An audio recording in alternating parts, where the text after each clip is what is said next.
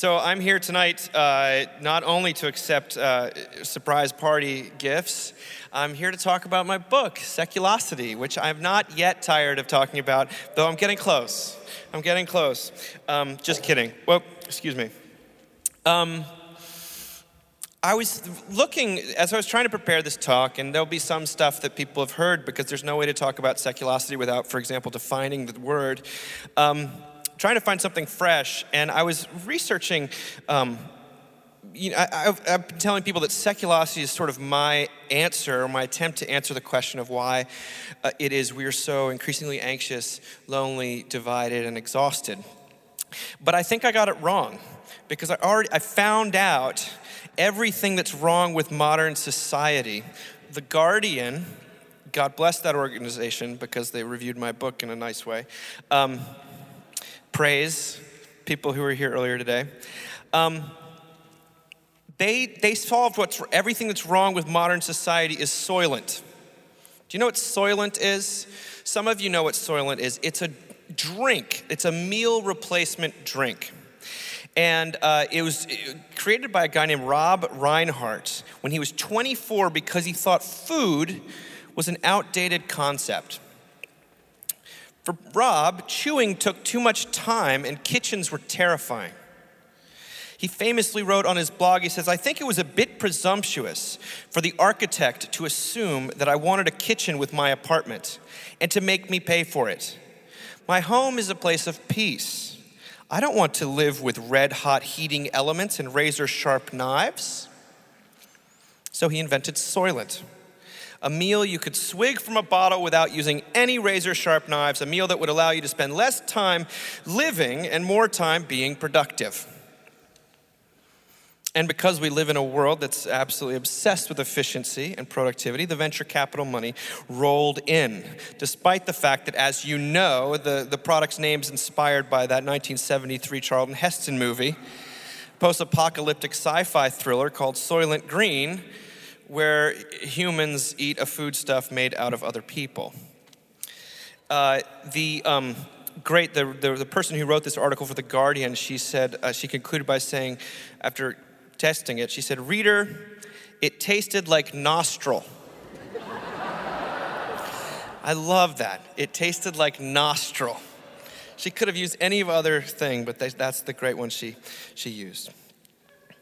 So, again, uh, I'm only sort of, I'm, I'm half joking because Soylent to, in, is kind of a great expression of seculosity. It's this great fruit of our obsession with productivity, of what Alfie Kohn talked today, today uh, about how, how we value people only according to what they do rather than who they are. And that to, in, in, if that's the case, then we should all be drinking Soylent in order to maximize and optimize our schedules. This is uh, a very religious practice, clearly. Uh, because it, it, it, is, it, is, it is a kind of a, if the justifying story of your life is how much you're able to produce, well, then you better minimize your time doing anything that's not productive. And the only thing that food is really producing is, you know, waste. And so let's all drink Soylent.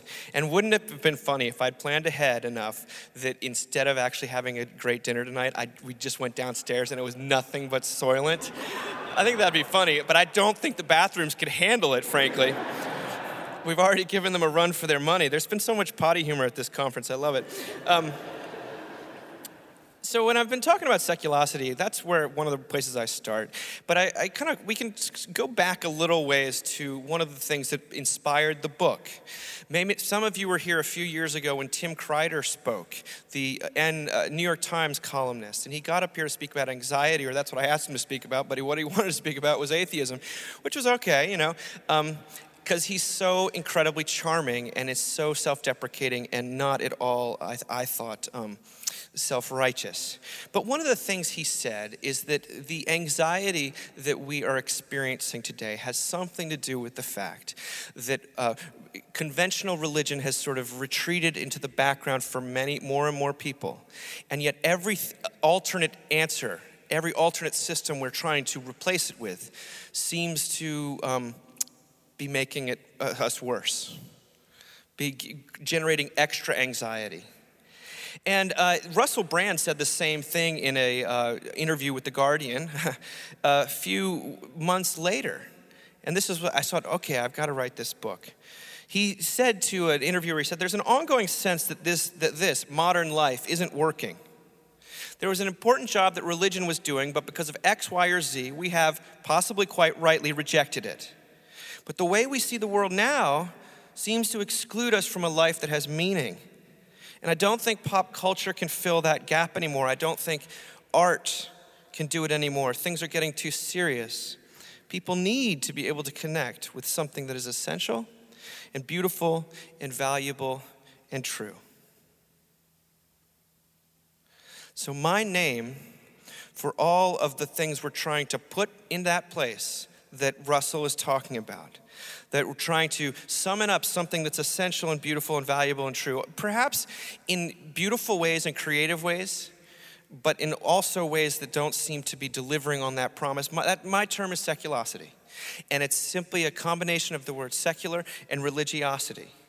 And it's a, it's a catch all for religious feeling, sentiment, uh, uh, energy that is directed at earthly rather than heavenly objects.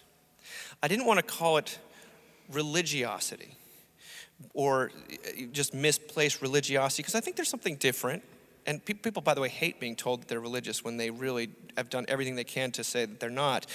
And I, so I didn't want to be patronizing, but I also wanted to acknowledge that from where I was sitting, as a person who had been exposed to both really wonderful expressions of religion and really terrible ones, what I was seeing around me in the culture and in myself, especially, was a culture that was increasingly resembling the worst kinds of religions and the most toxic forms of them that I had experienced. You guys know what we're talking about. And so the thesis of the book is really that the problem today is not that we are not religious enough, but that we're too religious about too many things. So, I'm going to talk to you tonight about work because we're in New York City and I wanted to read this part of the book so badly, but I've only been in places where it never snows. So, it's not snowing, but we did have a torrential rainstorm earlier today. So, this is New York City, the epicenter of what we could politely call workaholism, what the Atlantic Monthly calls workism. Um, and the way I want to, to, section I want to read is the section on snow days. We need to talk about snow days. Because for all they cover up, snowstorms also expose a number of our less than fluffy pieties. My own childhood snow days are cloaked in soft, focused wonder, a break from routine and school, a time to sled and build forts and drink hot chocolate. I think of Calvin and Hobbes. I think of Riley's Minnesota memories in Pixar's Inside Out. You know, by the way, I asked my mother about our uh, snow days when I was a kid, and she said, You would go out for about 10 minutes, and then you'd cry and come inside. And in my mind, I was out for three hours building forts. So who knows? Uh, my own experience with my own children on snow days leads me to believe that my mother is actually remembering correctly. Anyway, um, here we go. The snow days of my childhood bear little resemblance to the snow days of adulthood. There's still beauty to behold and fun to be had, walks to be taken, new recipes to be attempted. But the good parts dissipate far more quickly, especially if you have small children. In a hurricane or a tornado, fear often takes center stage. The potential for physical damage to your domicile justifies the attention we divert from other areas of life, pardoning the inconvenience. In a snowstorm, however, once you've made it indoors, unless you live in Siberia or upstate New York, safety is rarely a factor. You're gonna make it out okay. Snowflakes mainly represent an affront to our sense of control, a disruption of plans, and unpleasant to the extent that those plans have become enshrined. As such, they shine an uncomfortable light on our fragile sense of enoughness. Writer David Dudley, writing in the New York Times, puts it this way He says, The snow cares not for your deadlines, your happy hour plans, your scheduled C section. It wants only to fall on the ground and lie there, and it wants you to, too. On the flip side, I've been struck by how often the word freedom gets mentioned in conjunction with catastrophic weather. Have you noticed this? Freedom from what exactly is unclear, but presumably from some sort of accusation related to our to do list. Make no mistake, the freedom to reconceive a day according to instinct and opportunity rather than obligation feels pretty good. Because in a proper blizzard, no one is getting any work done, which means no one is going to overtake us in whatever race we're running. They are snowed in too. A blizzard is one of a small handful of circumstances that can absolve a person who's trying to justify themselves by their occupation, that can melt the guilt of idleness, pun intended. At least it should be. As technology has changed how we work, more and more of us refuse to accept the meteorological permission to relax. Instead, we scoff at the very thing that more often than not we've been vocally pining for. As long as we have an internet connection, the wheels can keep turning. And even when the power lines go down, every neighborhood I've been in contains that one retiree who has to shovel his driveway every five minutes.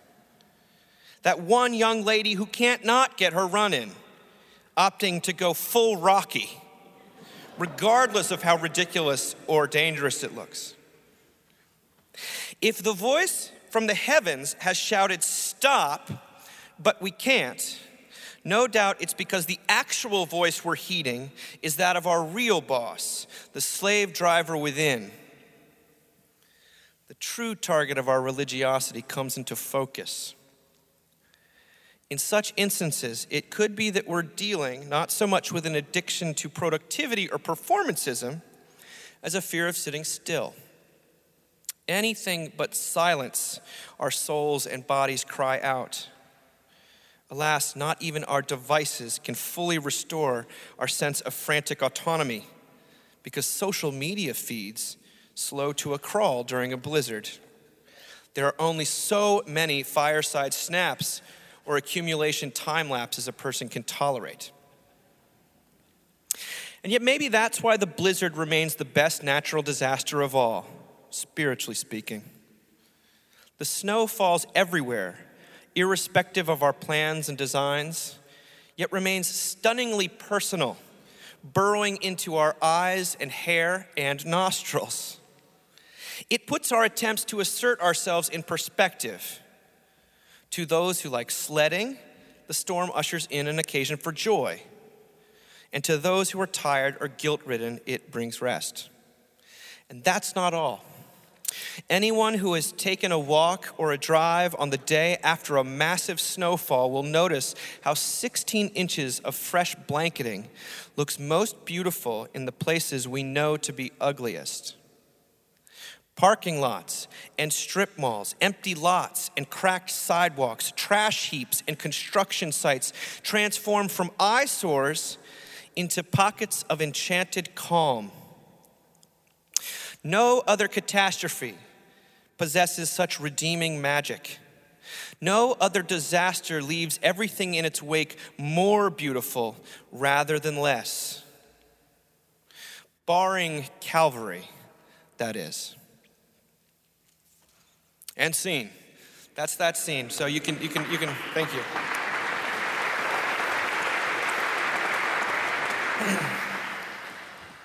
and it's true. And Derek Thompson put it in the Atlantic Monthly. He said it brilliantly. He said, Work has clearly evolved from a means of material production to a means of identity production. And it's not just for college educated people, it's pretty much all down the line if you really burrow into the statistics. So we may be sleeping in on Sunday mornings in greater numbers, but we've never been more pious, from what I can tell. Religious observance hasn't faded apace secularization so much as migrated. The marketplace in replacement religion is booming. We're seldom not in church. The Harvard researcher Casper Ter- Kuile uh, was quoted in an article about CrossFit being my new church that Connor Gwin wrote about so well. He says, this researcher who says that meaning making is a growth industry. If you want to make some money, if you want to sell someone something, make them feel like it's giving them purpose. make those razor blades stand as a, a bulwark against toxic masculinity. Not that, you know, that's, that's good, I guess. But when it starts to be a profiteering thing, you get, you get it's very confusing. Writing in the Paris Review, Meghan O'Gieblin, who we interviewed in the Faith and Doubt issue, and for my money, she's probably the best essayist outside of who we're going to hear tomorrow, Leslie Jamison, writing right now. She wrote this, and she's a person who, came, who went to Moody, Moody Bible Institute. If you know anything about that, that's, a, that's not a, uh, it's, a, it's a pretty strict place. Hardcore might be a nice way to say it. Um, she's traveled from Moody Bible Institute to having a regular column in the Paris Review. So it's, she's an interesting person. And she says this she says, as more and more Americans leave behind religious belief, instead of becoming purely rational agents, we increasingly displace those religious enthusiasms onto other things. In like two sentences there, in one sentence actually, she sort of sums up the book, but she doesn't actually get into the, the meat of it. But what do I mean by religion? So, those of you haven't read the book, um, this is a, a, an elastic word, right? Religion. It's sometimes a dirty word. If, if, if we take the fact that so many people say I'm spiritual but not religious, there's something about the word religious that we that, that has a what, what did Jeff Mallinson said? The word religious has been consigned to secular hell. I think he's right about that, by the way. I would say, for the purposes of this talk and purposes of this book, that our religion is simply what we lean on to tell us we're okay that our lives matter. It's another name for all the ladders we spend our days climbing towards some dream of wholeness. Our religion refers to our preferred guilt management system. And everyone's got one because everyone is walking around with a lot of guilt just by nature of, of, of being in relationships with other people.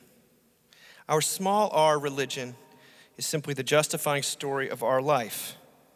It's what we rely on, not just for meaning or hope or community, but enoughness.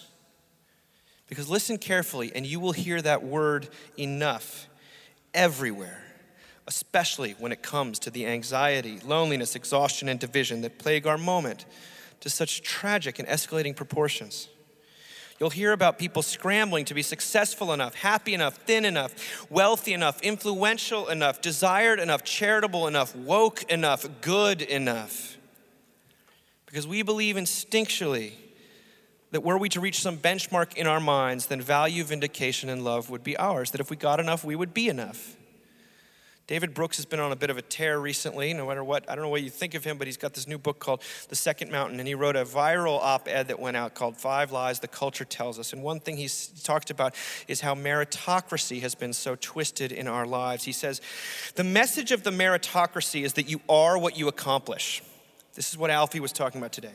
The false promise of meritocracy is that you can earn dignity by attaching yourself to prestigious brands. The emotion of meritocracy is conditional love, that if you perform well, people will love you. He goes further. He says the sociology of meritocracy is that society is organized around a set of inner rings with the high achievers inside and everyone else further out. The anthropology of the meritocracy is that you are not a soul to be saved, but a set of skills to be maximized. No wonder it's so hard to be a young adult today. It's back to me because this is the great wrinkle, and it's one that every wisdom tradition lays plain. But you don't need a book or a Bible or scripture to tell you, or a guru to tell you this. No matter how close we get or how much we achieve, we never quite arrive at enough, or what religious folks would call righteous. Our lives attest that the threshold does not exist, at least not where sinful human beings are concerned, or finite, limited human beings, whatever word you can hear. Instead, as Will Storr, the great British journalist, says, he says, people are suffering and dying under the torture of the fantasy self they're failing to become. That is what a culture of seculosity inculcates in you and me. Why is it that we're more fixated on righteousness, on enoughness than any time in recent memory? Well, I don't quite know, and I don't know if that's even true. But I know that at the risk of gross oversimplification, for centuries we relied on capital R religion to tell us we're okay. Clergy revealed what true righteousness looks like, but they also provided us a place to go with our guilt and shame. Steven Paulson, who many of us have heard speak from this spot, he, he, he, saw, he said, Clergy, what they should be, are, are your local forgiveness person. They're your hope dealer. I think Sarah Condon has actually a shirt that says hope dealer on it. Um, I love it. Uh, for more and more people, though, in the modern world, that no longer, that local forgiveness person, either they've been so branded as the opposite and they've been thrown into secular hell, or there's been so much baggage from their own personal experience of some sort of uh, toxic version of this that it's no longer an available or advisable option. Canadian philosopher Charles Taylor predicted that the further we retreat from a shared religion, the more contenders would emerge to harness our spiritual energy. He called this the Nova effect, likening it to an explosion of religious pluralism.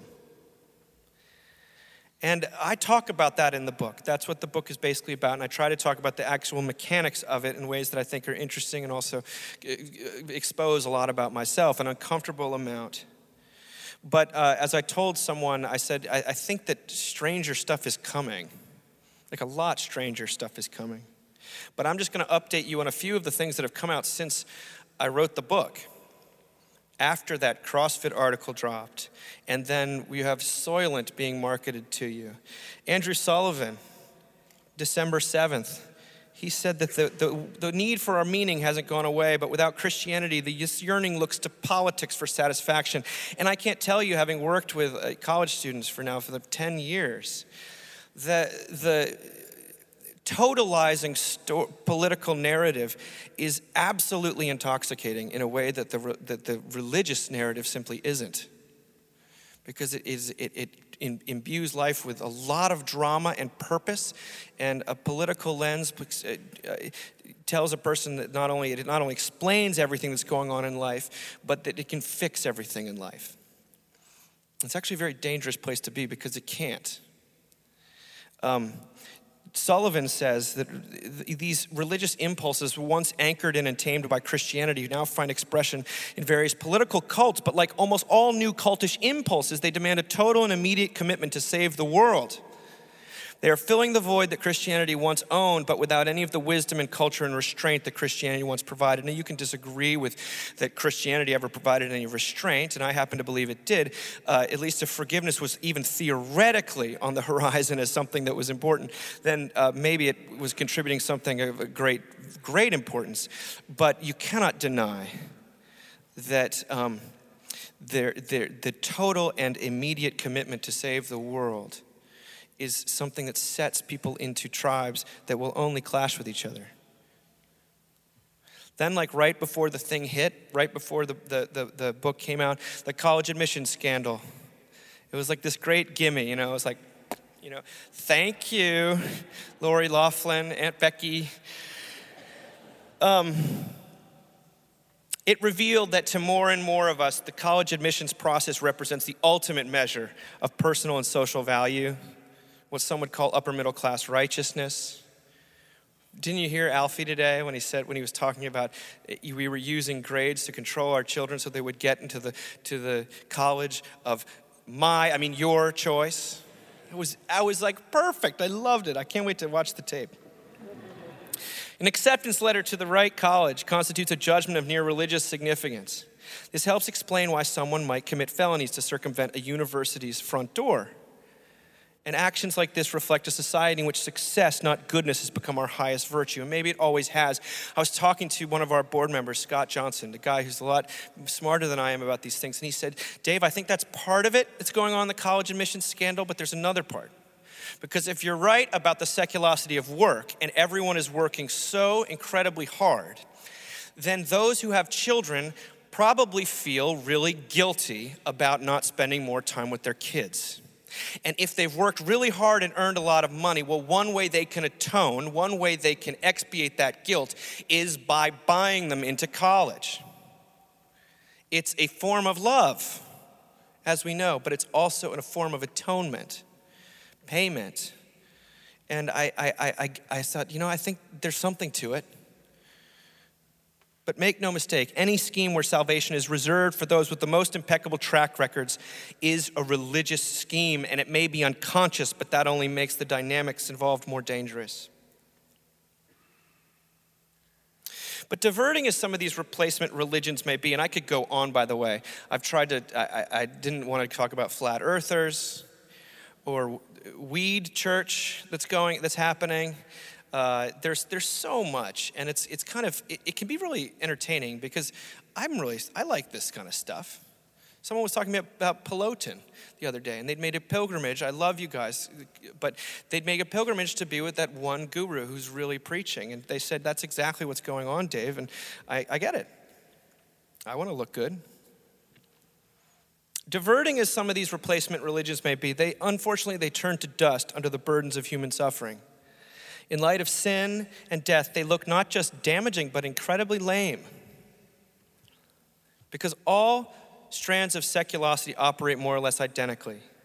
They're what we would call, in our parlance, religions of law. They cast a vision of a standard of enoughness and implore you to realize that vision with your hard work and your currency. Religions of law as Alfie Kohn said today, they succeed in the short term because they appeal to our yearning for control, but they run out of steam eventually when confronted with the realities of human conflictedness. As uh, uh, Aldous Huxley said, the fact that you and I are both simultaneously the pillars and the dynamite in our own house. But the ultimate trouble with seculosity has actually very little to do with soulmates or smartphones or political tribalism or workaholism or even the compulsive desire to measure up. The common denominator, the common real trouble behind all this anxiety and loneliness and fear is the human heart. It's yours and mine which is to say, the real problem is sin. And sin is not something you can be talked out of, sin is not something that can be reconceived or coached through with the right wisdom. It is something from which you need to be saved, even when the nature of sin is that it lashes out at that which would rescue it.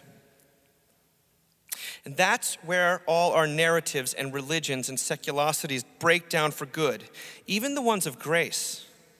Because I do try to shed some light. There is some, some good stuff out there. But, but no concept or framework, no matter how beautiful or beneficial, is going to breathe new life into limbs sunk to the bottom of the ocean. A God who saves those hell bent on stiff arming his love is all that will do. That's a lot of what I've tried to talk about when I'm doing the Seculosity tour, but I thought I'd go a little further tonight since this is New York and, and you're, you, we've just seen the yo yo thing, so you've gotten that out of your system. The seculosity of hobbies or something like that. That would, that, that's my favorite. Um, what are the implications of this um, understanding that I'm trying to get across in, in this book. Because a lot of people say, hey, you know what I find about this book? I, I, I read it and I think it's actually a great um, evangelistic tool.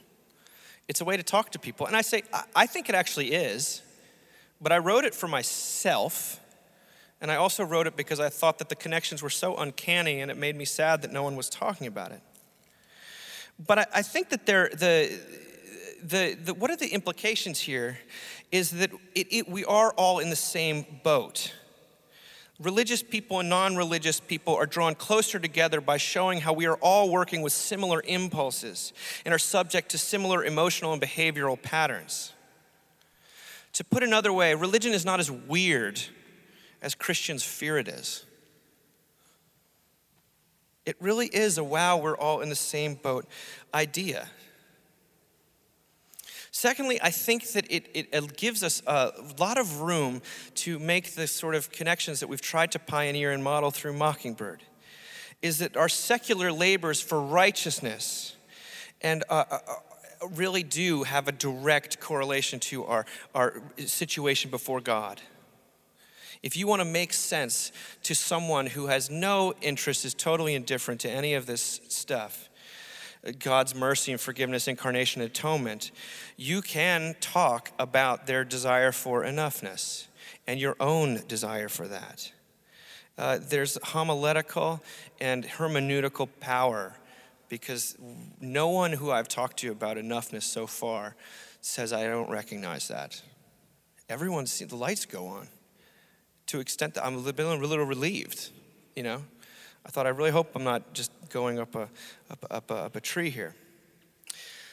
Uh, thirdly, it allows for humor because there is something inherently funny about how powerful the religious impulse is, especially this righteousness impulse in that it ends up latching onto things like debates over the relative morality of uh, the diff- consuming different kinds of vegan yogurt, or the way that the super rich worry about the size of their super yacht. These are kind of funny in a way that, like, traditional forms of righteousness, like infidelity and murder, those aren't funny. the small R religion ones are kind of funny. At least they're funny when, I, when people point them out to, to, to people who aren't me. But do I, where do I end the book? Where do I, I, where do I land with this thing? Because I think that uh, I'm going to give you the spoiler alert about the end. I do try to, to try to spell out what it might look like for Christianity to function not as just another form of seculosity, not as another Jesus land, another place to uh, attain and assert and earn your enoughness, but as a religion of real grace that's, that, that, majors on mercy and is a place where people receive their enoughness rather than, rather than try to uh, establish it. Prescriptions, as we all know, are a fool's errand, but predictions are another matter. And I think, first, for Christianity to be experienced again as a religion of grace, actually take out the word again, because I don't know how it's been experienced. As a religion of grace rather than law, it would have to speak about death more than it currently does people sometimes ask, why do you guys talk about death so much on Mockingbird? And I say, well, um, what else is there? You know, I mean, it, it, that's what's coming. Connor Gwin, I can't wait till you guys get to hear that talk today. But Christians have got to be, religious people have got to be just as willing to speak about the hereafter or the resurrection as the here and now. Faith as a means to personal or social improvement has to take a back seat to the more transcendent and eternal elements of capital R religion, of which there are so many. In other words, such a religion wouldn't simply talk about God, but to God. Because ears habituated to the weary tune of never enough don't need fresh sheets of music. They crave the melody of absolution itself a song that's emotional but not sentimental, personal but not individual, and never bashful about the liberating wind of the Holy Spirit. But secondly, a viable Christian faith, as I see it, would be one that follows Christ's lead by focusing its attention on human motivation rather than behavior. You see why I wanted Alfie to talk today? So you're all putty in my hands. Uh, which means it would remember its own counsel that each of us, whether we're in the pews or not, is in bondage to forces outside of our own control, whether they've been inherited or assumed or some combination thereof. Schopenhauer apparently put it this way that a man can do what he wills, but he cannot will what he wills. And that's, the, the, that's simply a paraphrasing of the Pauline understanding, according to Ashley Null, that what the heart desires, the will chooses, and the mind justifies. That none of us are free agents making healthy decisions. And any message that addresses us as such will prove no more than a clanging cymbal in the long run. Furthermore, a Christianity that would be viable would understand that the not enoughness that haunts you and I is not an entirely false construct. We are not crazy for feeling on some fundamental level that we are not that we are in fact sinners. If you want to therap, therap, like make it more psychological, you could simply say that everyone you meet is in some kind of pain. A swimmer caught in a riptide, sometimes of their own making. Third and finally, I think a grace centered Christianity would be fundamentally Christ centered. Sounds like a no brainer, but what I mean is that it won't be consumer or church centered. As one of my favorite theologians is fond of saying, you can tell that the church has nothing of substance left to say when it starts talking primarily about itself. Instead, a religion of capital G grace would hold to Jesus Christ as the central revelation of who God is, and the cross as the central revelation of who Christ is.